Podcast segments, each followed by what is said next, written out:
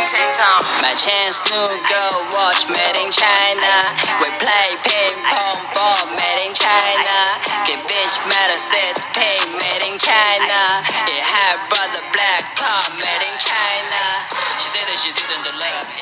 She said that she didn't delay me. She said that she didn't delay me. She lied, she lied. She all made in China. She all made in China. She all made in China. Sziasztok! Én Csurba Dénes vagyok, az Index újságírója, és most uh, itt ülünk Jenei Mikivel, aki az Index gazdravatának vezetője, és uh, előtt Fruzsival, aki szintén az Index gazdravatának újságírója, és uh, mi arról fogunk beszélgetni azokról a cikkekről, meg arról a projektről, amit a magyarországi kínaiakról és a budapesti kínai negyedről írtunk. Most a nyáron volt egy ilyen nagyobb projekt, hogy kijárogattunk kőbányára a kínai negyedbe, és írtunk arról, hogy, hogy mi ez az egész, meg hogy, hogy élnek Magyarországon a kínaiak, és amúgy meg mit lehet ott csinálni a kínai negyedben, meg miket lehet enni. És azt gondoltuk, hogy erről, erről beszélgetünk egy kicsit, hogy mi volt ez az egész. Úgyhogy így a többieket először arról szeretném kérdezni, hogy, hogy ti egyáltalán tudtatok-e arról, hogy van Budapesten egy ilyen kínai negyed?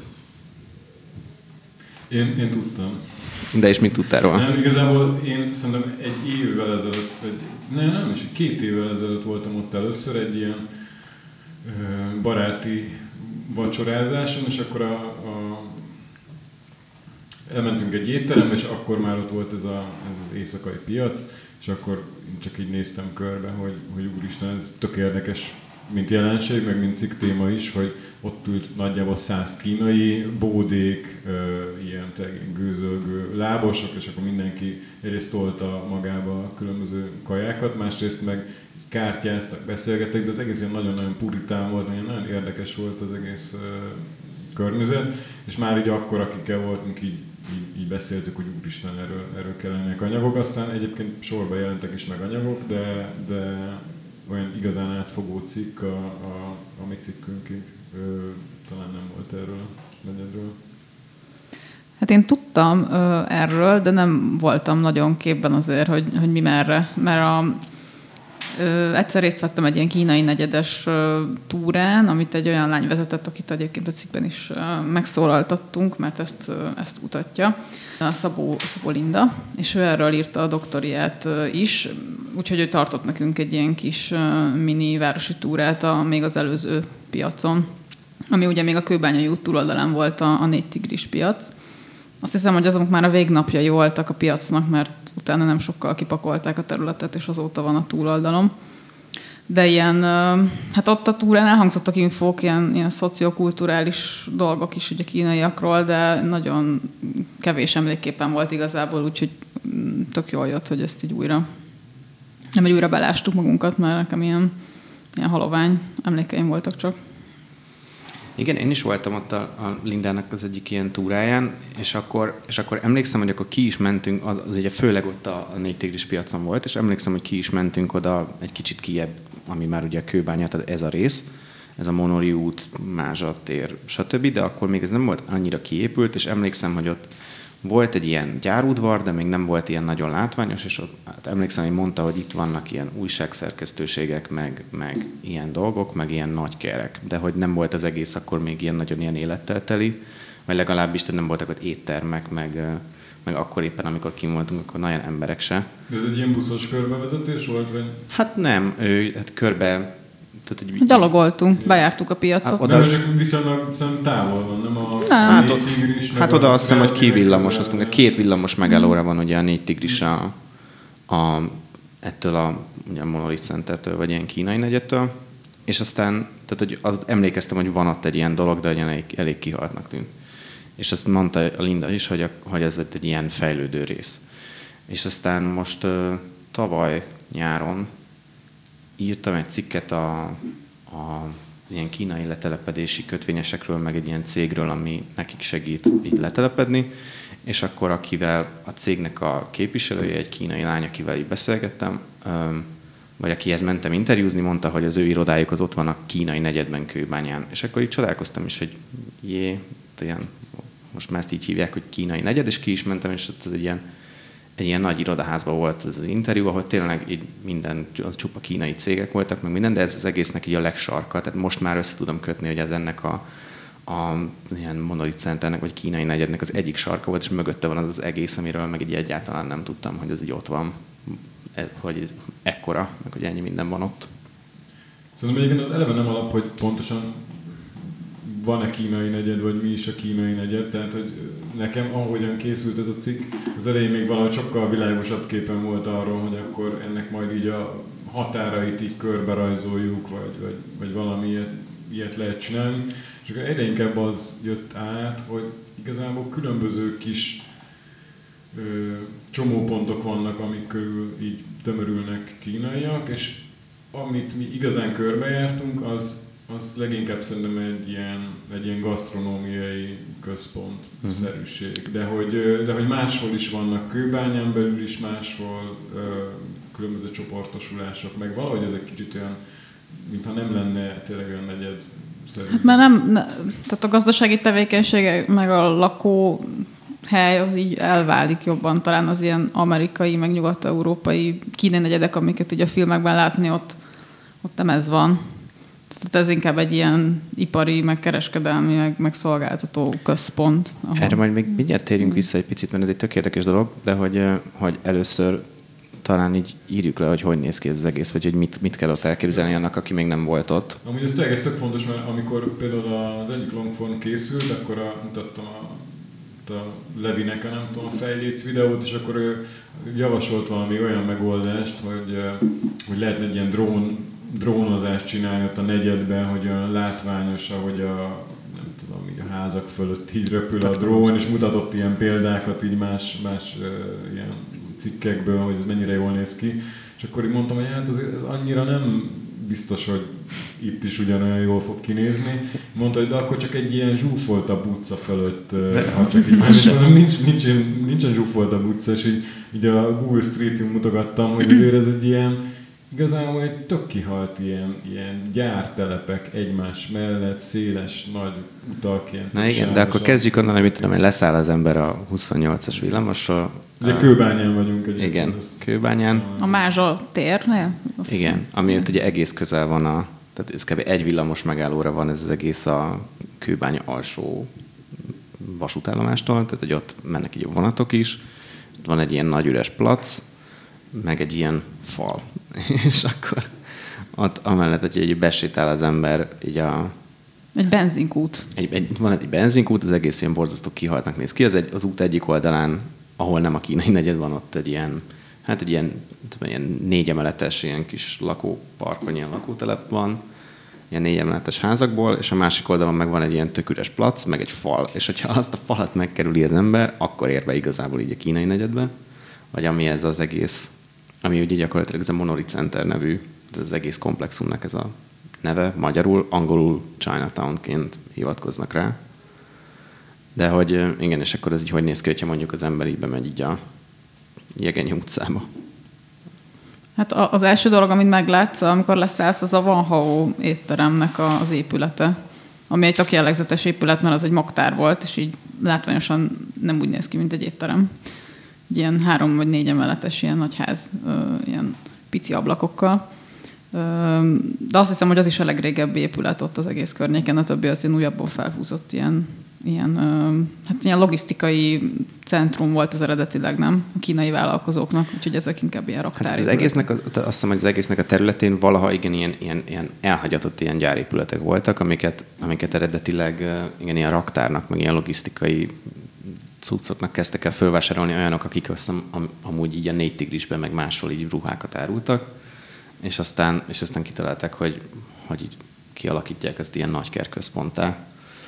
De hogy, hogy ugye ott, hogyha már ráfordul az ember egy Jegeny utcára, akkor ott már kicsit látványosabb az egész, mert ott van először is egy Dunapanda nevű kurva nagy áruház, aminek borzasztó jó neve van.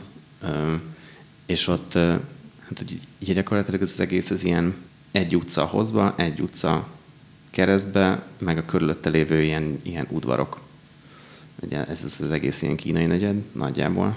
Igen, és egyébként ami nekem érdekes volt így, így az egészszel kapcsolatban, amiben valahogy azért benne van a, a kínai kultúra is kicsit, hogy, hogy ilyen nagyon, hát a leg fancy étterem is igazából így annyira nem ilyen csivili, nem tudom, ott állnak előtte az ilyen iszonyatosan drága autók, de hogy mondjuk úgy kell felmenni a privát szobába, ahol ilyen üzletek, kínai üzletemberek kajálnak, hogy egy ilyen, szinte egy ilyen kifestetlen, ilyen rossz lépcsősoron így gyalogolsz fel, ilyen leszakadt, nem? Tehát, tehát, így- Hát és igen, hát valahogy a- így, tehát De a berendezés sem igen. tükröződik, a, tehát, és azt néztem, hogy hogy uh, igazából minden, ami, amit ott így látsz, az, az szintén kínai gyártmány. Tehát nem azon, hogy akkor megveszik az olasz bőrkanapét, és akkor azon kell ülni, hanem az akkor a műbőrkanapén ülsz, és művirág van az asztalon, tehát, hogy így uh, nincsen túlspilázva egyáltalán.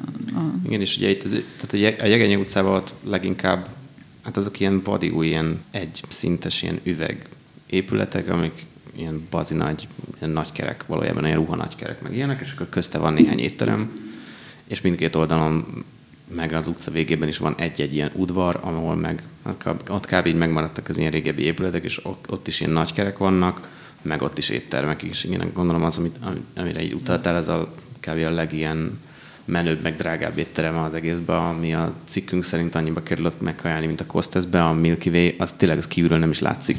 Tehát, hogy ez egy ilyen tök eldugott Igen, szóval egy átlag embernek az udvarba se jut eszébe bemenni, Igen. nem hogy aztán egy liften fel Igen. valahova az udvar végén. Szóval az egész ilyen nagyon eldugott, és vannak olyan- persze olyan éttermek, amik így jobban látszanak, meg amik így az út, aminek van utcafrontja, meg ami úgy néz ki, mint egy étterem, de hogy ezek ilyen, de egy kívülről az azért mondjuk nem látszik, hogy melyik az, amelyik ilyen nagyon drága, és melyik az, amelyik gyakorlatilag egy, egy ilyen kis vendéglő vagy büfé, ahova a helyi kínai árusok járnak ebédelni. De nyilván azok is amúgy baromi jók, de erről majd még beszélhetünk.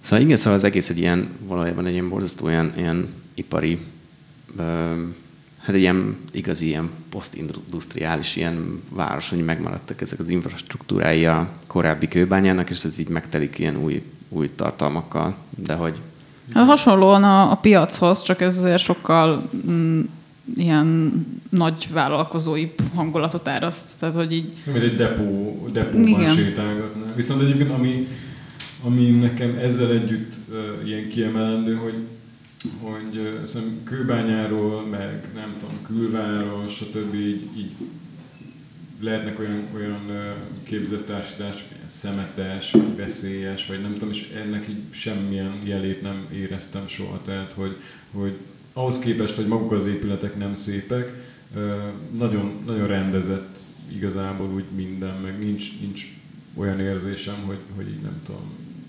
valami, valami nem tudom, nagyon veszélyes környéken mászkálnék, ahol ilyen bandákba verődve így emberek, nem tudom. Tehát ilyen teljesen ilyen, ilyen közé, a helyi középosztálynak kb. ez ilyen, ilyen találkozó helye.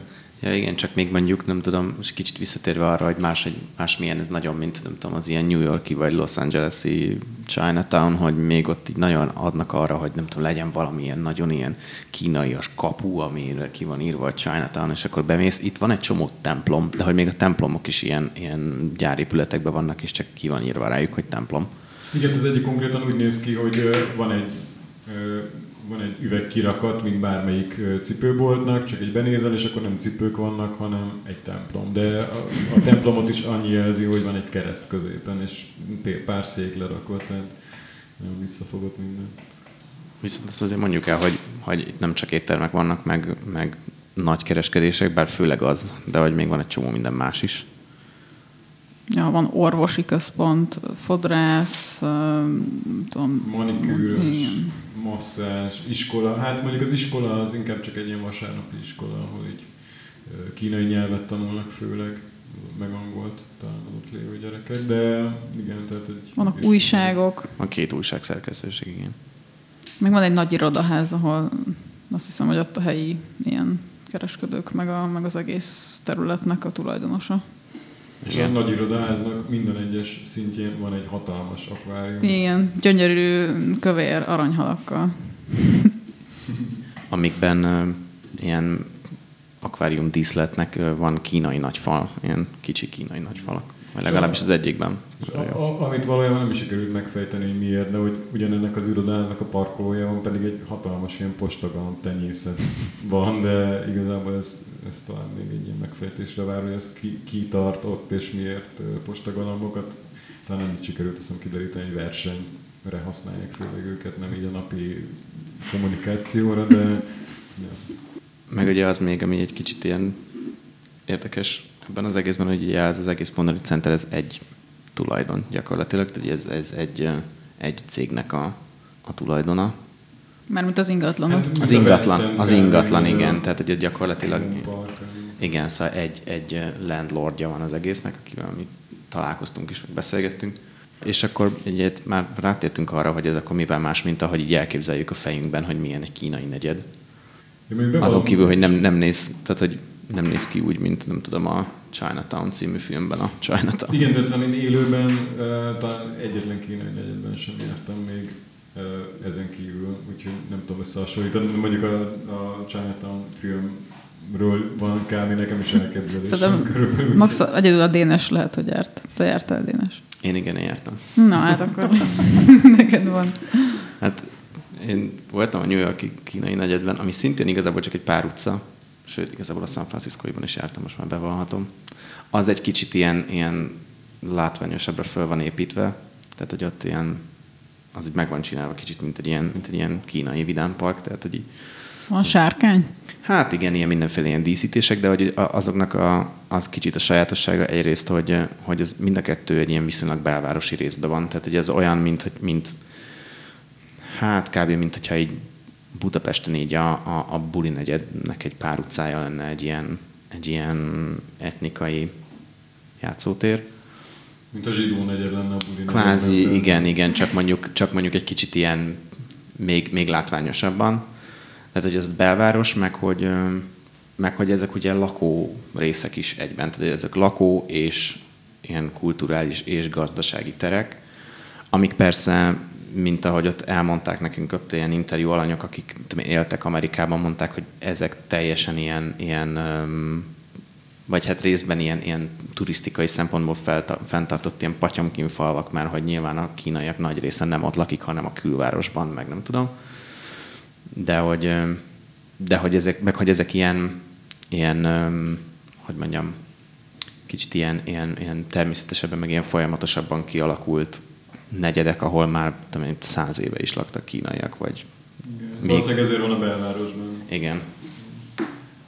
Míg ugye, ahogy a, azt a cikkünkben leírtuk, ugye Magyarországon ez az egész kínai bevándorlás, ez kevígy az 80-as évek legvég, 90-es évek eleje, amikortól lehet ezt így, így számon tartani. Igen, bár van valami, azt te Igen. Velem, hogy...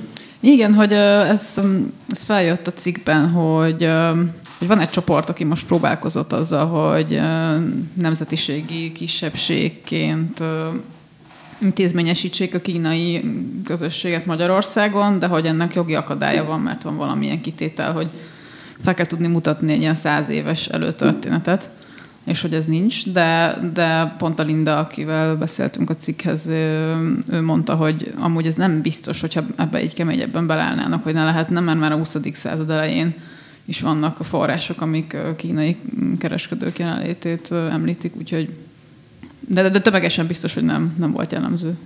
Beszéljünk egy kicsit arról, hogy, hogy akkor így a, mire, mire tehető vissza az egész ilyen nagy kínai bevándorlás Magyarországra, mert hogy ez egy ilyen, tehát egy volt persze, vagy lehet, hogy volt tudom, száz éve is, meg volt mm.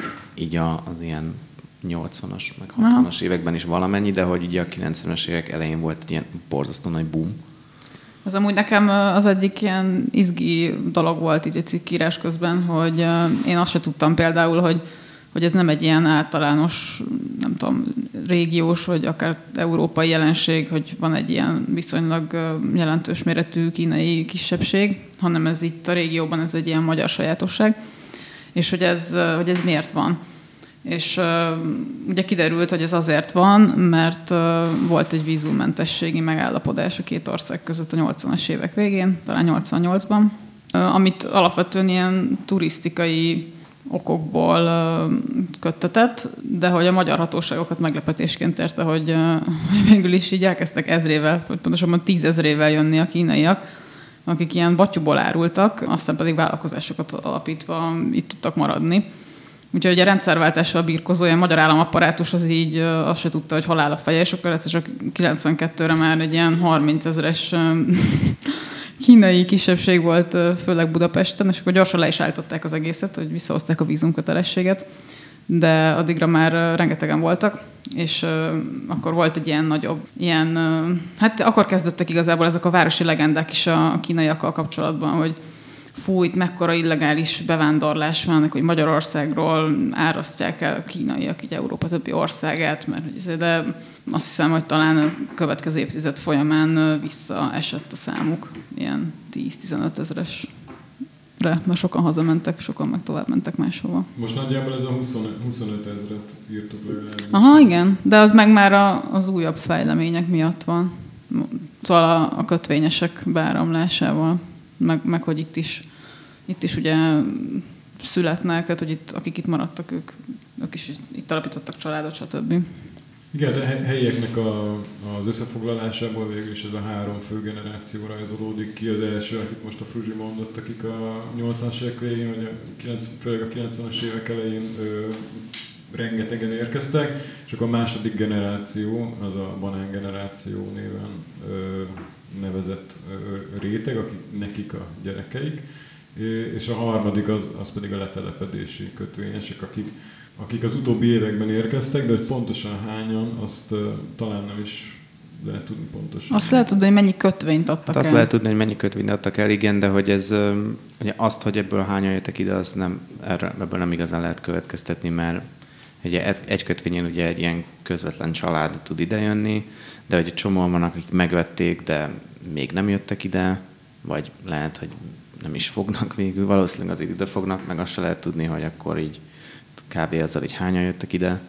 Ugye tipikusan mondjuk így, nem tudom, egy kötvényen idejött egy anyuka, meg egy gyerek, és ugye még megkapta az apuka is, de az apuka az ezekben a családokban, mivel ezek általában ilyen városi, középosztálybeli sikeres ilyen vállalkozók, vagy, vagy valamilyen ilyen menedzserek, ezért uh, nem hagyják ott így az egész megélhetésüket, hanem akkor az apuka az, az, az így Kínában dolgozik, és néha ide jön. És, a, és a, alapvetően azért az anyuka meg a gyerek meg ide költözik, hogy így a gyerek itt járjon iskolába. Igen, ez is tök érdekes, hogy Kínában ilyen óriásiak az ilyen regionális különbségek gazdasági fejlettségben, és hogy ezt így mondták nekünk, hogy, hogy hát így akinek van egy, egy ilyen, nem tudom, akár közepesen jó állás a, a nagyobb kínai városok egyikében, annak így baromira nem éri meg igazából pénzügyileg idejönni, mert egyszer sokkal jobban keresnek már, mondjuk itt Budapesten. Igen, sőt az egyik, egyik ilyen kötvényes hölgy, akivel beszélgettem, ő így mondta, hogy nekik igazából Budapest elsőre, amikor idejöttek, akkor ilyen nagyon sokkoló volt, mert ők kantonba jöttek, ami egy borzasztó nagy és nagyon fejlett város, ugye kb. hát így Hongkonggal egy magasságban, csak ugye Kínában. Mármint, hogy a... Sőt, az egy teljes, teljes tartomány, nem? Igen, de hogy, de hogy, hogy van egy ilyen, tényleg nem, nem is tudom, hogy mekkora, de egy ilyen nagyon nagy város, egy ilyen szuper fejlett, ilyen igazi ilyen felkarcolós egy nagyváros, és hogy ahhoz képest nekik Budapest ez ilyen nagyon, nagyon fejletlennek, nagyon fejletlennek, meg ilyen furának tűnt, meg hogy így minden épület ilyen tök régi, meg, szóval, meg alacsony, igen, szóval nem, nem, volt, nem volt annyira meggyőző, amikor idejöttek. De hogy nem azért jönnek, mert hogy itt annyival, tehát nem, a, nem az anyagi megfontolás az, ami miatt jönnek, hanem az, hogy egyrészt az, az mindenki elmondja, az nagyon vicces, vagy hát nem vicces, igazából nagyon szomorú, hogy, hogy itt mennyivel jobb a levegő, meg hogy mennyivel egészségesebb a környezet, mint Kínában, mert hogy, ahogy valaki megfogalmazta nekem, hogy Kína túl gyorsan fejlődött, és ezért, és ezért most egy kicsit élhetetlen ilyen környezetszennyezés szempontból, másrészt meg Kínában legalábbis az elmondások szerint ilyen nagyon, hát nagyon kompetitív az oktatási rendszer. Mert meg a, meg a munkaerőpiac. Meg a munkaerőpiac, de ugye tehát, hogy alapvetően azért akarnak ezek a családok így eljönni, vagy azért jönnek ide, vagy meg bárhol máshova amúgy így a világban, ami nem Kína, hogy, hogy így, mert amúgy a gyerekeik azok így vagy be tudnak kerülni egy ilyen nagyon, hát ilyen katonás, mondjuk egy poroszosnak mondanánk, de annál valószínűleg sokkal szigorúbb ilyen elit iskolába, ahol ilyen iszonyatos munkatempóval, ilyen versenyistálószerűen így képzik őket, és akkor belük lehetnek az elit, vagy nem kerülnek ebbe be, és akkor így maradtak a reszlibe, és ezért inkább így elhozzák a gyerekeiket, és akkor beíratják őket ilyen nemzetközi iskolákba, hogy aztán elmehessenek amerikai, meg angol, meg nem tudom milyen egyetemekre, és akkor úgy mehessenek vissza esetleg Kínába dolgozni, hogyha akarnak. Igen, tehát valószínűleg Amerikába megy, aki tud, csak oda nehezebb, mint Magyarországra. Igen. Hát főleg ez a kötvényprogram, ez főnyeremény volt. Igen, azt mindenki elmondta, akivel erről beszélgettem, hogy tökre nem akartak Magyarországra jönni, vagy nem, nem Magyarországra akartak jönni, hanem így bárhova máshova, de hogy így nagyon, tehát egy csomó országnak van ilyen, ilyen valamilyen letelepedési programja, de hogy Magyarország az ilyen nagyon versenyképes. Mennyi is volt az ára egyébként? A magyar program. Valami 300 ezer euró. euró. Na mindegy, de amit mondtak egyébként, tehát egy magyar, magyar ilyen általános jövedelem viszonyokhoz képest ez egy ilyen nagyon nagy összeg, de nekünk azt mondták, hogy mivel a nagyvárosokban, Kínában olyan brutális az ingatlan árnövekedés üteme, hogy igazából, hogyha valaki 30 évvel ezelőtt tudom, örökölt egy lakást, vagy hozzájutott egy lakáshoz Pekingben, akkor valójában már annak a, a mostani értékesítéséből is tudhatja fedezni a kötvény árának a jelentős részét. Úgyhogy ez bár sok pénznek tűnik, de, de nem csak így a, a legesleg tetejének volt lehetősége arra, hogy ide jöjjön. Még ez összehasonlításban nem volt annyira drága, meg hogy borzasztó egyszerű. Ugye más programokban, nem tudom, Angliában, meg Spanyolországban, ott például ingatlanba kell fektetni, meg vannak olyan elvárások, hogy ott kell lakjál egy ideig. Megnézzük, mielőtt, hogy ki vagy. Megnézik, hogy ki vagy, igen, és hogy ott kell, hogy lakjál egy ideig, mielőtt így megkapod magát a papírt.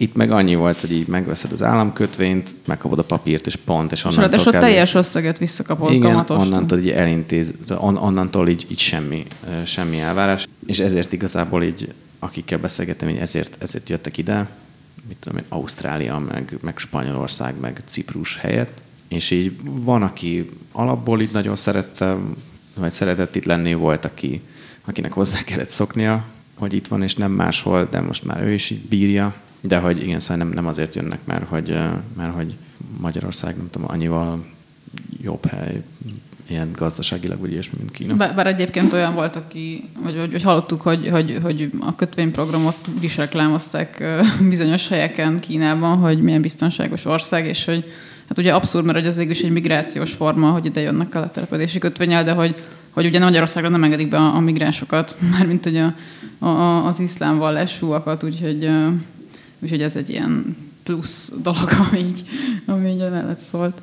Egyébként ti interjúztatok elsősorban a, az ottani emberekkel, amiről beszélünk is, hogy, hogy ezért, ezért kérdezem most én titeket, hogy amúgy mennyire voltak nyitottak, akikkel beszélgettetek, vagy mennyire éreztetek azt, hogy ilyen bizalmatlanok, vagy kicsit él ez a zárt közösség, meg kifele biztos majd így nem mondanak el annyi mindent, hogy ezt mennyire éreztétek? Hát szerintem változó. Volt olyan, aki igazából, az egyik srác, aki igazából már így itt nőtt fel, és teljesen hibátlanul beszél magyarul, és már magyar állampolgár, és talán inkább már egy kicsit jobban magyar, mint kínai, de ő volt például, aki így többször mondta, hogy inkább erről így nem beszélne, meg hogy azt így megtartaná magának, meg hogy egyáltalán nem tudom, ne, ne vegyük fel a hangját meg volt egy, egy olyan kínai interjú alany, aki így, akivel így én annyira nem értettem szót, vagy én nagyon sokszor kérdeztem meg ugyanazt, és így nem nagyon válaszolt, de az mondjuk igazából lehet, hogy ugye sok interjút azt eh, tolmáccsal kellett csinálni, és attól függött, hogy a tolmács az, az, az mennyire, mennyire volt profi, hogy mennyire ment át az üzenet, úgyhogy lehet, hogy ő nem azért nem válaszolt, mert nem akart, hanem mert nem igazán jött át, hogy én mit akarok megkérdezni, és azt gondolt, hogy ugyanazt kérdezem meg harmadjára is. Szerintem itt ilyen generációs különbségek is vannak persze, mert, mert hogy a fiatalabbakkal már jobban lehetett szót érteni, az idősebbekkel a nyelvi akadályok is ott voltak, meg ők ugye még nem ebben a közegben nőttek fel. Például az egyik, akivel azt hiszem, hogy a Tomi beszélt, ott az interjú alany csalódott volt egy picit, mert hogy ő azt hitte, hogy az ő bizniszéről lesz így jobban szó, és arról nagyon szívesen mesélt, és mindig vissza is kanyarodott rá. valami kereskedelmi kis vállalkozása van, de hogy a Tomi pedig nem, nem ezt akarta tudni, hanem így általán az, ilyen, az élményeit. A cipő volt, ami Igen, igen, neki, neki mindenről a cipőből jutott eszébe. De a, a mi, mi anyaink szerintem ott, ott gördülékenyebben ment a kommunikáció. Igen, meg én itt tudtam tehát én tettem fel olyan kérdéseket, amire azt gondoltam, hogy majd így nem fognak válaszolni, mert milyen anyagi helyzetükről, meg hogy nekik mennyire volt, nem tudom, hogy megterhelő anyagilag ez az egész, meg hogy, meg hogy mit csinálnak, meg hogy mi az, amit így nem szeretnek Magyarországban, vagy milyen volt. És így igazából erről ilyen tök őszintén elmondták a, a véleményüket, szóval hogy ez, ezzel nem voltak ilyen nem voltak ilyen finomkodások, hogy így azt mondja, hogy ó, Magyarország remek, de, de érzed, hogy igazából nem tetszett. Az egyik interjú alany elmondta, hogy neki, amikor idejött, borzasztóan nem tetszett. A fiát rögtön így izé meglopták, amúgy is akkor így éppen a, a migrációs válság közepén jöttek a József körúton kibérelni egy lakást, mert hogy csak így körbenézni, és hogy így mindenhol, tehát egy ilyen borzasztó képet festett nekik a város, nem, nem volt a lakásban légkondi, borzasztó meleg volt, tehát hogy így elmondta, hogy, hogy igazából szörnyű volt az egész élmény. Nekem egy dolog volt, amiben azt éreztem, hogy lehet, hogy nem fogják nagyon megmondani, akkor se, hogyha feszegetjük, hogy uh, ilyen politikai dolgokról kérdeztük őket, ilyen hazai hogy a, ismernek-e például olyat, aki télen nem téri események után jött ide politikai menekültként, vagy hogy, hogy így milyen a viszony. Szóval, hogy ezek inkább csak így, így le, lejöttek így az ilyen egyéb elmondásokból, de hogy valahogy így senki nem akart erről nagyon beszélni. Ez viszonylag értető Hát nem feltétlenül. Mármint, hogyha, na egyébként azt a cikkbe is leírtuk, hogy az itteni Kína kutatóknak a, a kutatásaiból az, az jött el, hogy a vietnámi diaszporával ellentétben itt nincs egy ilyen antikommunista, vagy, vagy ilyen anti-kínai állam attitűd az itteni kínaiakban, hanem inkább így az, a, az otthoni funkcionáriusokkal igyekeznek jó viszonyt ápolni, úgyhogy talán ez is benne lehet, hogy itt így nem, ez így nem annyira dívik, így Hát, hogy ideig elérnek a Elérnek a csápok, csápok igen, igen, igen, igen, igen. Úgyhogy szerintem ez talán egy olyan téma volt, amiről nem nagyon lehetett volna kihúzni sok mindent az emberekből, de minden más. Az mi.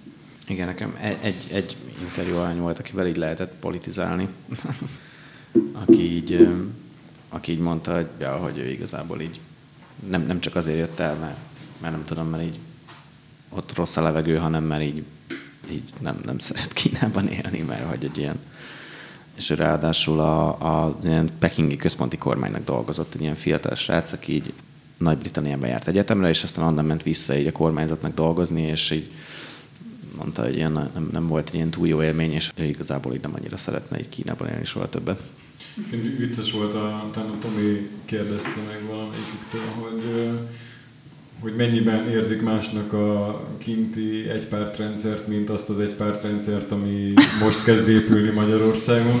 És ezt nem tudom, hogy kitől kérdezte meg, de hogy pillanatok alatt körbe ment egy ilyen riadólánc, hogy elhangzott egy ilyen kérdés egy beszélgetésen. Ő elmondta, nem tudom kinek, aki tovább mondta valakinek, és eljutott egy adő srácig, aki egy ilyen összekötő volt itt a negyedben, és ő is ilyen kicsit ilyen rémülten hívott fel, hogy neki már egy úgy kérdezték valahonnan, hogy akkor ebbe a cikkbe így nem tudom, e- erről így lesznek-e dolgok, meg lesz-e szó róla, meg nem tudom, mondtam, hogy, hát, hogy miért kérdezget ilyet az újságíró, mondtam, hogy hát azért mert újságíró, és bármit megkérdezhet, aztán a, amit válaszolnak neki, azt tőle írja, vagy ha nem tartozik közvetlenül a cikk témájához, akkor mondjuk nem írja le, de hogy szóval ez minden esetre egy ilyen érdekes ilyen epizód volt, hogy kicsit politikailag ilyen érzékenyebb témáktól már azért nagyon, nagyon fáznak tőle. De amúgy a magyartól is szerintem, vagy, vagyis legalábbis nem. Tehát az a srác, aki, aki nagyon jól beszélt magyarul, őt is, tehát ő már tényleg inkább magyar, magyar állampolgár szavazhat, de hogy ő mondta, hogy ő abszolút nem foglalkozik, nem politizál, nem érdekli, nem nézi. Meg azt amúgy annyira nem tártuk fel a cikkben, mert pont azért, mert nehéz, mert hogy így nem nagyon beszélnek róla, de, de azért kiderült, hogy valamennyire ezek az ilyen kínai diaszpórák amúgy tökre kötődnek a Kínához, meg a kínai állam foglalkozik ezekkel. Mondta valaki, amikor így arról kérdeztünk, hogy milyen ilyen kulturális események, meg, meg ilyesmik vannak, akkor mondták, hogy a, hogy a kínai állam az így szokott küldeni ilyen ilyen tánccsoportokat, meg ilyen, ilyen, ilyen kulturális eseményeket, amik kb. így végig turnézzák így az ilyen európai diaszpórát, és hogy, tehát, hogy a kínai állam tökre foglalkozik ezekkel az emberekkel, de hogy tartja velük a kapcsolatot, Aztán, hogy ennél mélyebben, hogy tartja a kapcsolatot, az, az nem derült ki, vagy ne, arra nem kérdeztünk rá. De hogy, tehát, hogy megvan a kapcsolat, meg hogy foglalkozik ezzel Kína. Ugye, akik itt vannak, azoknak a nagy része kereskedő, ugye Kínából importált árukat ad el itt, vagy sokkal kevesebben innen importálnak árukat Kínába, tehát hogy ők egy csomót járnak ki, ott is így élnek a kapcsolataik, nem lennének meg anélkül, hogy ott, ott ne lennének beágyazva. Úgyhogy nem, nem lehet arról beszélni, hogy ilyen nem tudom, teljesen elszakadt közösség lenne ez. De amúgy ennek kapcsán arról is dumálhatunk pár szót, hogy amúgy igen, kereskedő az emberek többsége, mert erre volt igény 90-es évek elején, hogy a olcsó termékekkel kiszolgálják az itteni piacot, de ez tökre kezd veszélybe kerülni, vagyis hogy már, már gyakorlatilag ez meg is történt a, ennek a kereskedő rétegnek a, a, a visszábszorulása az olcsó, az olcsó áruk piacára való betörésével a, a nemzetközi nagymárkáknak. Ez egy elég komplikált, sikeredett mondat, de hogy a, tulajdonképpen a H&M-es 1000 forintos póló az, az elég értelmetlené teszi a kínai szintén 1000 forintos pólónak a megvásárlását, úgyhogy elindult egy átstruktúrálódása az egész gazdasági tevékenységüknek. És most már, most már nagyon sokan inkább a szolgáltatás irányába mennek el. Igen, végül is az egész kínai negyed, vagy az a Mázsa tér környéke, ahol, vagy amit körbejártunk már valahol ennek a, a letükröződése. Még ott vannak ezek a különböző ruhaipari, ilyen nagykereskedelmi ilyen, ilyen telepek, de hogy mellette az, hogy ennyi étterem nyílt meg, fodrász, manikűrös, stb. Ez már kicsit így ennek, a, ennek talán az első ilyen látványos jele. Hát igen, meg az, hogy nem tudom, öt éve még egy, egy jó vietnámi leves tenni Budapesten, az egy ilyen kihívás volt. Most meg már így minden utcára van egy, egy levesező, ami nem azért van, mert elkezdtek új emberek jönni, akiknek ez a hóbortjuk, hogy ők, ők leves szeretnek főzni, hanem gyakorlatilag ugyanazok a, az emberek, akik nem tudom, nyolc éve még lehet, hogy kisboltja volt a, a piacon, és az nem ment annyira jól, és akkor átnyergeltek egyszerűen. Igen, és hát ugye az egész maga az, hogy, a, hogy ez a kínai negyed, meg a, annak a az ilyen vezetői, meg tulajdonosai egyetlen így, így most egyre jobban nyitnak a felé, hogy így hogy a magyarok is tudjanak erről az egészről. Ugye nem titok, hogy ezt a cikkeket is támogatták. Az, az, az is részben annak tudható be, hogy, hogy már nem, egyszerűen már nem olyan jó biznisz ilyen kínai gyártású pólókat, meg farmereket árulni, mert, mert egyrészt itthon elfoglalták a, a, az ő ilyen felvevő piacukat, az ilyen H&M-ek, meg, meg, meg C-undák, meg ilyen boltok, amik az ilyen kamu márkás kínai termékek stigmája nélkül kínálnak ugyanolyan olcsó és ugyanannyira nem nagyon jó minőségű termékeket. Másrészt meg, meg ugye ez az egész ilyen ruhaipar, textilipar, ez, ez elkezd elmenni Kínából. Ugye a fejlődés, kínai fejlődés ára az, hogy, hogy most már nem annyira olcsó ott a munkaerő, mert ugye ott mennek föl folyamatosan a bérek, és ez az ilyen nagyon, nagyon olcsó munkaerőre épülő iparágak, azok elmennek máshova, Bangladesbe, Vietnámba, ilyen különböző más helyekre, és egyszerűen azokra, tehát az itteni kereskedőknek a beszállítói, azok így folyamatosan így, így gyengülnek el ebben a versenyben. Aminek részben az a megoldása, hogy elkezdenek más dolgokat importálni. Például most azt, azt mondták nekünk, hogy most az ilyen mobil kiegészítők, az most egy ilyen nagyon feltörekvő piac hogy hívják ezeket, ilyen védő Mobiltok. Mobiltokokat, meg ilyen védőfóliákat, ezeket mind Kínába gyártják. Bluetooth hangfalak. Igen, meg ugye jobban rámennek az ilyen olyan kicsit bonyolultabb termékekre, mint a LED lámpák, meg, meg ilyenek, amiknek szintén van már olyan kereskedő ott a kínai negyedben, aki ezzel foglalkozik, hogy ilyeneket importál. Másrészt meg az, hogy, hogy, hogy rámennek arra, hogy akkor, akkor nyissunk éttermeket, és tereljük oda be a magyarokat. Mondjuk ennek még elég erős akadálya, hogy a legtöbb helyen senki nem beszél Igen. magyarul, de még angolul sem. Például volt olyan élményünk, hogy elmentünk egy olyan helyre, ahol mondták, hogy az a tipikus kínai reggeli, úgyhogy gondoltuk, hogy olyan nagyon nagy bajunk nem lehet, hogy így izé, bemegyünk, aztán így megnézzük, mit tesznek, kikérjük, de hogy így se étlap, se semmilyen ö, nyelven kommunikáló ö, pénztáros, se semmi nem volt, csak akkor végül ilyen háromnegyed óráig szerencsétlenkedtünk, de így szó szerint szerencsétlenkedtünk, szóval így, így a másik asztalokat így, így kukucskáltunk ilyen nyújtott nyakkal, hogy mit ehet, és hogy hogy magyarázzuk el, hogy azt a fehér színű trutyit szeretnénk kikérni. Én konkrétan egyszer így mutogattam, hogy konkrétan azt, azt kérem. És akkor végül sikerült uh, nagyjából így az asztalra prezentálni, nem tudom, egy ilyen hosszas szenvedés ellen, de azért ehhez kell egy vállalkozókedv. Szerintem egyelőre még, hogy, hogy valaki bevegye magát a kínai negyedbe, és ott ott kajágasson, mert... Igen, és ez, ez, ez egy ilyen, ez ahol reggeliztünk, ez egy, ez egy ilyen büfé, ami, ami kifejezetten arra, arra létesült ott, hogy, a, hogy az árusok meg a munkások ott megreggelizzenek, meg aztán megebédeljenek, de hogy az ilyen kicsit fancy éttermekben is vannak hasonló tendenciák. Én például elvittem azóta a családomat az egyik kifejezetten ilyen, ilyen menőbb étterembe volt a környéken, és ott is komoly kommunikációs akadályokba ütköztünk, tehát hogy így nem volt magyar nyelvű étlap, nem nagyon, tehát egy ilyen mutogatva lehetett ilyen képek alapján rendelni, tehát igen, hát még, itt még ebben a kapcsolatteremtésben még van, van fejlődési potenciál. Nekem a kedvenc helyem az a, az a kínai cukrászda volt, ahol hát gyakorlatilag,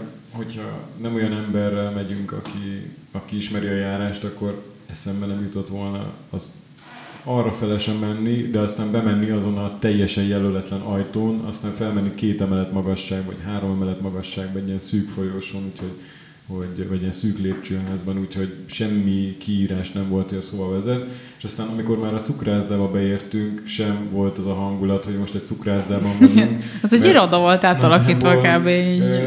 így nem lehetett tudni, hogy ez most valakinek éppen a nappalia, vagy egy raktár, vagy volt egy hűtő, amiben volt néhány lefóliázott ilyen durjános palacsinta, meg ilyen, nem tudom, ilyen nagyon furcsa dolgok, de hogy jó, oké, ezt egyébként hozzá kell tenni, hogy főleg elvitelre készítenek különböző dolgokat, de hogy, hogy szerintem oda azért egy ilyen random uh, magyar turista...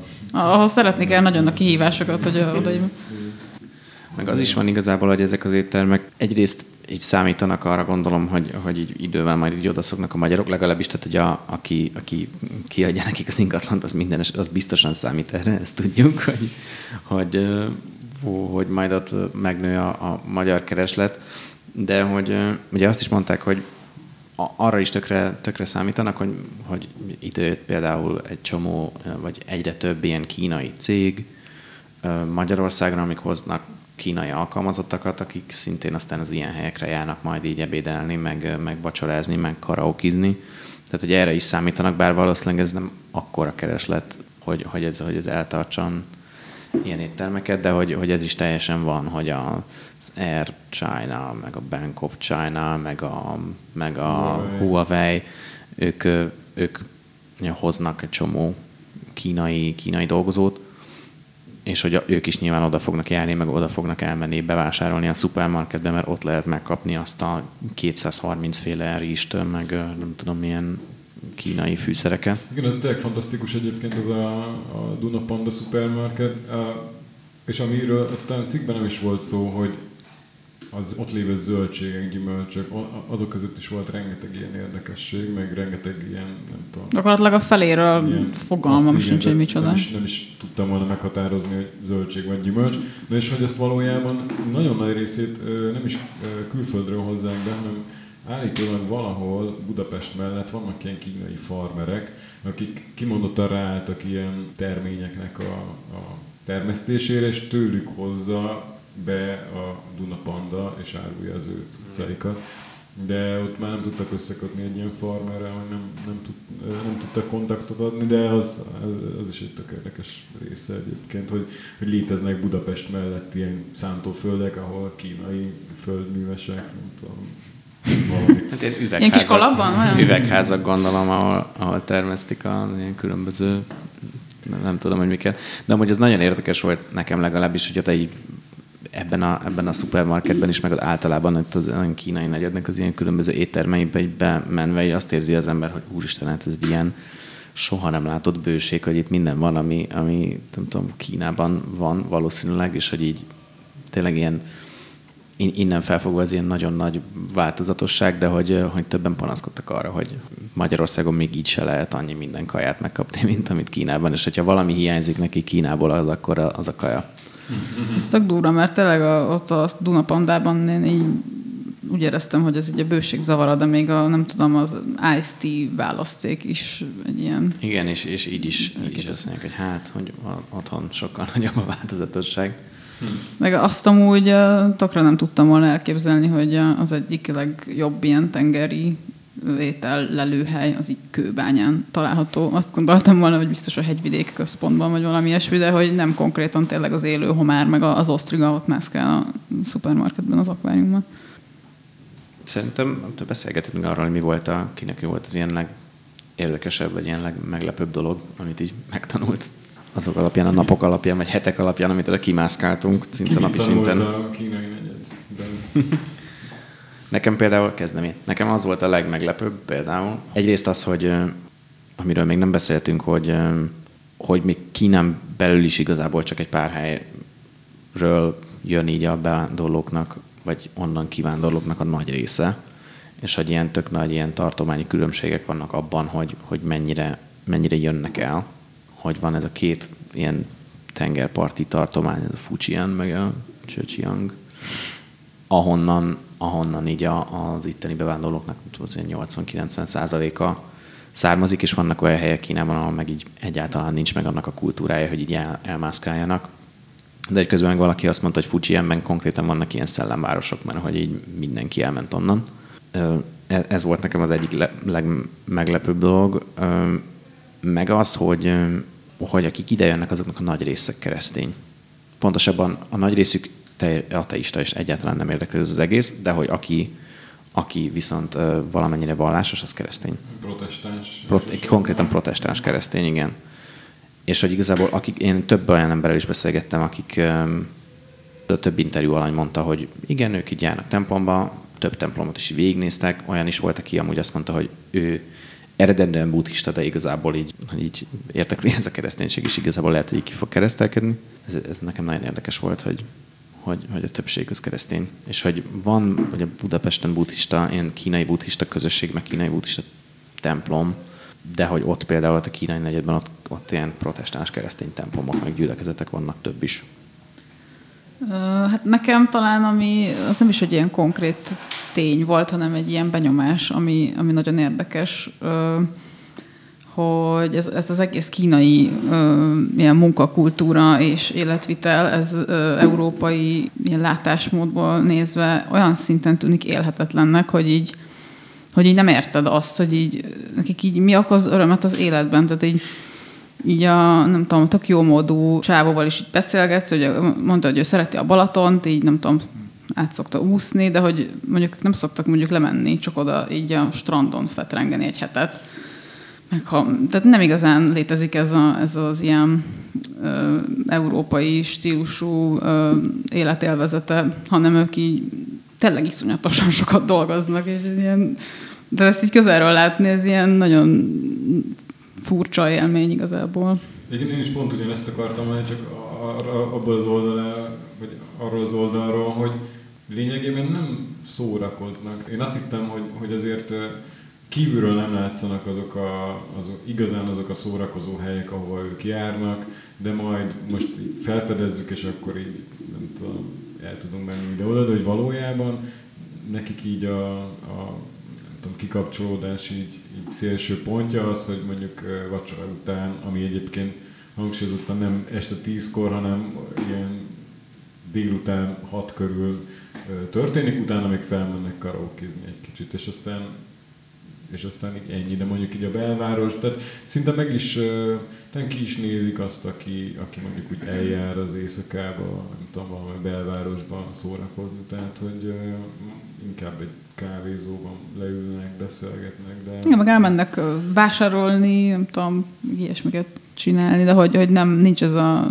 ez a fajta ilyen szórakozási kultúra, mint ami nálunk. De hogy ehhez képest meg van, van egy tehát vannak ilyen, ilyen szabadidős tevékenység, legalább, legalábbis így hallottunk róla. Tehát így a, a, az egyik ö, ilyen már így a 90-es évek eleje óta itt élő üzletember, akivel én beszélgettem, ő mondta, hogy ő az ilyen kínai kaligráfia és festészeti társaságnak, nem tudom, valami ilyen, ilyen elnöke, meg mondta, hogy ő jár emellett tánccsoportba. Most már egy ilyen, egy ilyen tradicionális kínai tánccsoportba jár, de hogy előtte meg egy ilyen latin tánc cuccra járt, ami azt hiszem, hogy szintén amúgy így a kínai negyeden belül volt. Az azt, hiszem, azt mondták is, hogy a, ott a Ganz telepen, ami ugye a nyolcadik kerületben van, a, ahol volt a négy tigris piac, ott a, a, hogy ott van egy ilyen, kb. ilyen kínai ilyen zumba klub. Hmm.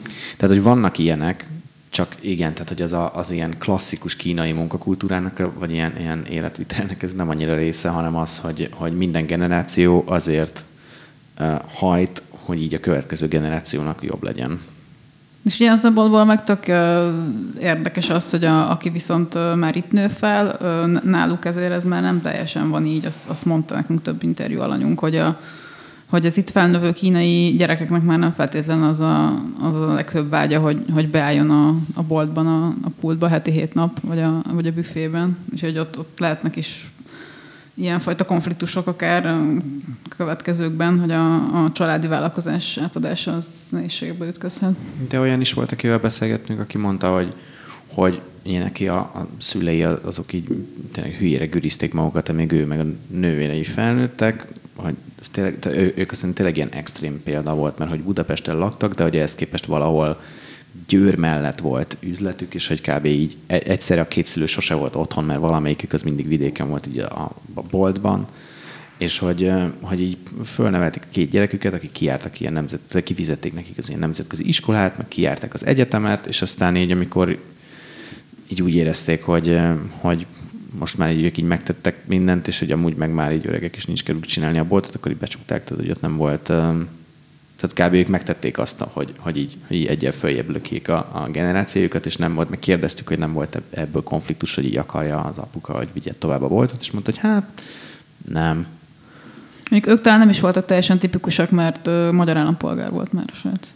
Igen, hát de igen, de, igen, de az is volt, hogy, hogy közben meg, meg ugye ott ugye mondta, hogy amikor 18 éves volt, akkor kb. így a szüleivel így megbeszélték, hogy, hogy neki már igazából jobb lenne, hogyha magyar állampolgár lenne, mert hogy ő már valószínűleg nem fog soha Kínában élni konkrétan. De és hogy azért nem, egyébként az is vicces volt, hogy, hogy most mit az előbb ezt ilyen durvának neveztük, hogy mennyit dolgoznak a magyarországi kínaiak, de hogy, hogy állítólag már a magyarországi kínai munkakultúrával sem tudott felvenni azt a ritmust, amit viszont a kínai kínaiak. Ja, igen, ezt egy csomóan mondják, hogy amúgy élnek, azért is szeretnek itt lenni, mert hogy itt sokkal lazább az élet. Igen. De hogy így is, így is vasárnap este hétig nyitva vannak ott a boltok a Monori Centerben. Én egy átlag magyarnak a ugye a kínaiakról egy ilyen sztereotíp képként abszolút benne van, hogy rengeteget dolgoznak, vasárnap, ünnepnapokon folyton. És ez egy igaz sztereotíp. És, és, igen, és ez, ennek van alapja. Igen. De hogy, de hogy ez a srác például, akivel interjúztunk, ő egy ilyen kínai multicégnél dolgozik itt, és mondta, hogy ő kíváncsi arra, hogy így hogy bírná Kínában, mert hogy ő itt teljesen ilyen, ilyen munkamániásnak számít, ő nagyon sokat dolgozik, de egy ilyen, egy ilyen magyarországi multi mentalitással nagyon sokat, és azt mondta, hogy Kínában az így semmi nem lenne, tehát hogy ledarálnák. Mi történne az államigazgatásba bekerülne néhány kínai, és így igen. találkoznának, igen. De közben meg azt is mondta, hogy aki meg az, akivel beszélgettünk is, aki így a kínai államigazgatásban dolgozott, ő meg azt mondta, hogy, hogy hogy igazából az itteni kínaiakkal sokkal jobban szeret dolgozni, mint a kinti kínaiakkal, mert hogy mert hogy ott igazából nagyon sokat dolgoznak, de nem nagyon hatékonyak, és hogy borz, nagyon sok minden megy el azzal, hogy így veszekednek dolgokon, hogy így mit, mit hogyan kéne csinálni, meg valahogy az ilyen, ilyen ma- magyarországi kínaiak mentalitása szerint az így sokkal így, így nyugisabb, és így, és így jobban, hatékonyabban mennek a dolgok. De hogy ettől függetlenül Kínában rengeteget dolgoznak az emberek. De... Még szerintem annyit, azt az, az mondjuk meg, hogy mi volt az ilyen legjobb hely, ahol voltunk, mert voltunk egy csomó helyen, ott így kipróbálni. Az egy ilyen nagyon jó része volt ennek a cikkírásnak, hogy, hogy így konkrétan így oda kellett menni, és így végigenni az éttermeket, meg, meg kipróbálni az én különböző szolgáltatásokat. Így szerintem mondjunk egyet-egyet, hogy melyik volt így a, a legkirályabb, vagy a legfurább. Nekem ami nagyon fura volt, ez a kínai reggeli. Az, azt le is írtam a, a, a cikkben, hogy ezt is sosem tudtam, hogy mit reggeliznek a kínaiak, és ez most már tudom. és, és egy nagyon furcsa élmény volt ez az egész. Igen, szóval nem, nem erre számítottam. Egy teljesen ízetlen kását reggeliznek a kínaiak, ilyen so, sok ízes kiegészítővel együtt, meg egy ilyen hideg, láng, ilyen hosszúkás lángossal, vagy ilyen csúrosszerű dologgal, de hogy annak sincs nagyon íze. De a meleg szójatej az nagyon ízlet neked. De a meleg szójatej az nagyon jó, igen. De hogy ezt mondta, és valakinek panaszkodtam, eh, az egyik ilyen interjú alanynak, hogy ez a kínai reggeli, ez nagyon fura volt, és azt mondta, hogy hogy igen, hogy ez így ilyen direkt van, hogy ennek nincs olyan nagyon erős íze, mert hogy az így reggel így nem szereti annyira az ember, viszont hogy reggel a kínai szokás szerint ilyen leveses dolgokat kell enni, és hogy arra ez az ilyen rizsből, rizsből meg babból főzött tényleg ilyen sótlan vízbe főzött kása az ilyen tökéletesen megfelel, és hogy ez így felkészíti az embert a, a napra. Még valószínűleg ennek az egésznek úgy van értelme, hogy közben a nap többi részében tolod magadba az elképesztő csípős és fűszeres dolgokat, és, Igen. és hogyha ezt csinálod egész nap, akkor reggelire egy ilyen feloldozás. Igen, igen, tehát, hogy ez való... valami semmit. Ez valószínűleg így működik, úgyhogy nekem az volt a, az ilyen legérdekesebb, de nem feltétlenül pozitív élmény, de az a tényleg az ilyen meleg, meleg kicsit édeskés szójatáj, ezt nagyon sajnálom, hogy ezt nem lehet, nem lehet kapni így a munkahelyem mellett reggel. Nekem az a karaoke sej volt az, ami, ami tök, tök jó volt. Én nem is karaokiztam soha, vagy talán maximum egyszer. De hogy ez mint szórakozási forma is elképesztően fura, vagy furának tűnik, hogy, hogy így kibérelné társasággal egy szobát, így privátba, és, és, és számokat énekelni egymásnak. De aztán, amikor így oda mentünk, akkor így úgy inkább az jött le, hogy ez nem úgy egy tök jó szórakozás is tud lenni. Annak ellenére, hogy, hogy tök józanul csináltuk. Hát igen, mert ennek az egésznek, tehát ugye, ugye a karaoke az eredetileg ilyen, csak ugye Magyarországon, vagy nyugaton már ezek az ilyen karaoke bárokban nem ez van, hanem ott mindenki előtt csinál hülyét magából az ember, de hogy Igen. És itt meg legalább csak a barátaid. igen, előtt csak hogy a barátaid előtt, akik, akik lehetőleg Akik mind, aztán mind, felveszik videóra, akik aztán, gifet akik aztán felveszik videóra, de hogy, de hogy közben meg akik ugyanolyan nagyon részegek valószínűleg, mint te vagy, és, és akkor így ilyen a haverjaiddal így elszórakozol, de hogy, de hogy, de hogy igen, nekem is az volt arról az ilyen élményem, hogy amúgy ez így, így este néhány, néhány sörrel, meg egy kicsit nagyobb társasággal igazából borzasztó jó szórakozás lehet. Igen, úgyhogy ki is találtuk, hogy lehet, hogy majd egy, egy szülőnapot valamikor oda, oda szervezünk. Én, én nagyon szerettem például a Hehe nevű helyet, ami amúgy kicsit olyan, hogy lehet oda társasággal is menni, egyedül is menni, nem az a klasszikus hely, ahol, ahol kizárólag úgy tudsz kajálni, hogy tizen vagytok és forgóasztal, hanem így, így magadnak is tudsz kérni kaját. Meg mellette áll a, egy bácsi, aki, aki tésztát gyúr ö, egész nap, nagyjából annyira jellegzetes, mint a jégbüfébe volt az a gofris bácsi, hogy így tényleg egy ilyen ablak mögött egész nap ugyanazt a tevékenységet végzi, egyébként rettentő látványosan, és ilyen tészta, le, ilyen levesbe, ilyen betét tésztát, ezt a Lamian nevű tésztát gyártja. Ez a levest is főzi, ezt megkérdeztem egyszer. Ja, és igen, szóval ő, ő, ő, a leves felelős. Ja, ja, igen. Na és hogy nekem ebb, ezzel a helyen kapcsolatban az, és ez kicsit ahhoz is visszavezet, hogy mi az, ami érdekes, vagy ilyen pozitív tapasztalat, hogy ez az ilyen végtelen funkcionalitás, hogy igazából ilyen oda vannak rakva egy asztalok, meg növény, de hogy nincs annyira kitalálva, nincs olyan végig gondolva, ahol éppen, ott éppen együtt ettünk, az konkrétan egy ilyen raktár volt, ahol még ilyen poharak, meg nem tudom, de ez úgy senkit nem zavar igazán, mert valahogy annak ellenére, hogy kicsit alapból a színét, hogy, hogy olyan távolságtartóbb mindenki, valójában sokkal ilyen családiasabb, és nem kell úgy feszengeni, mit tudom én, egy, egy ebédnél, vagy ilyesmi, szóval nagyon barátságos volt mindenki. Sőt, a helyében ugye a legjobb jelenet, ami rendszeresen megtörténik, az az, hogy ott az emeleten van a konyha, és viszont az udvaron van az ilyen hát medence, vagy ilyen tank, Akvárium, amiben, akvárium, amiben vannak a pontyok, amiket megfőznek, ami, ami nagyon finom, szecsuáni ponty, és akkor, hogyha valaki rendel egy pontyot, akkor a, a szakács ez lebattyog egy ilyen nagy hálóval, átmegy az egész éttermen, kimegy az udvarra, kimeri a halat, majd a, hallal egy a hálójában visszajön végig az egész éttermen, és föl a lépcsőn. És, és akkor már tudod, hogy az a hal már csak, már csak percei vannak hát. Igen, de hogy, szóval, hogy ezt igen, egy magyar, magyar étteremben így ezt, ezt nem, nem csinálnak meg, ugye papucsba kislattyog valaki. Magyar értelemben egy latolgatott, hogy hány napos lehet az a hal, amit jó, egy, jó, nyilván tudod, hogy ez a frissesség garanciája, Igen. csak hogy igen, ez a fajta lazaság, hogy itt simán átslatjuk papucsba, és aztán így végig csöpögi az éttermet a, a, a még, még kicsit kapálózó hallal. De hogy ez, igen, ez egy ilyen jó pofa élmény. Hát akkor én köszönöm szépen, hogy, hogy itt voltatok és beszélgettünk. Nagyon szívesen. Bármikor. És, és aki meg ezt hallgatja, annak azt, azt javasoljuk, hogy menjen el oda és nézze meg ezt az ilyen kínai negyedet, mert, mert baromi jó, és, és, olvassa a cikkeinket. Köszi szépen.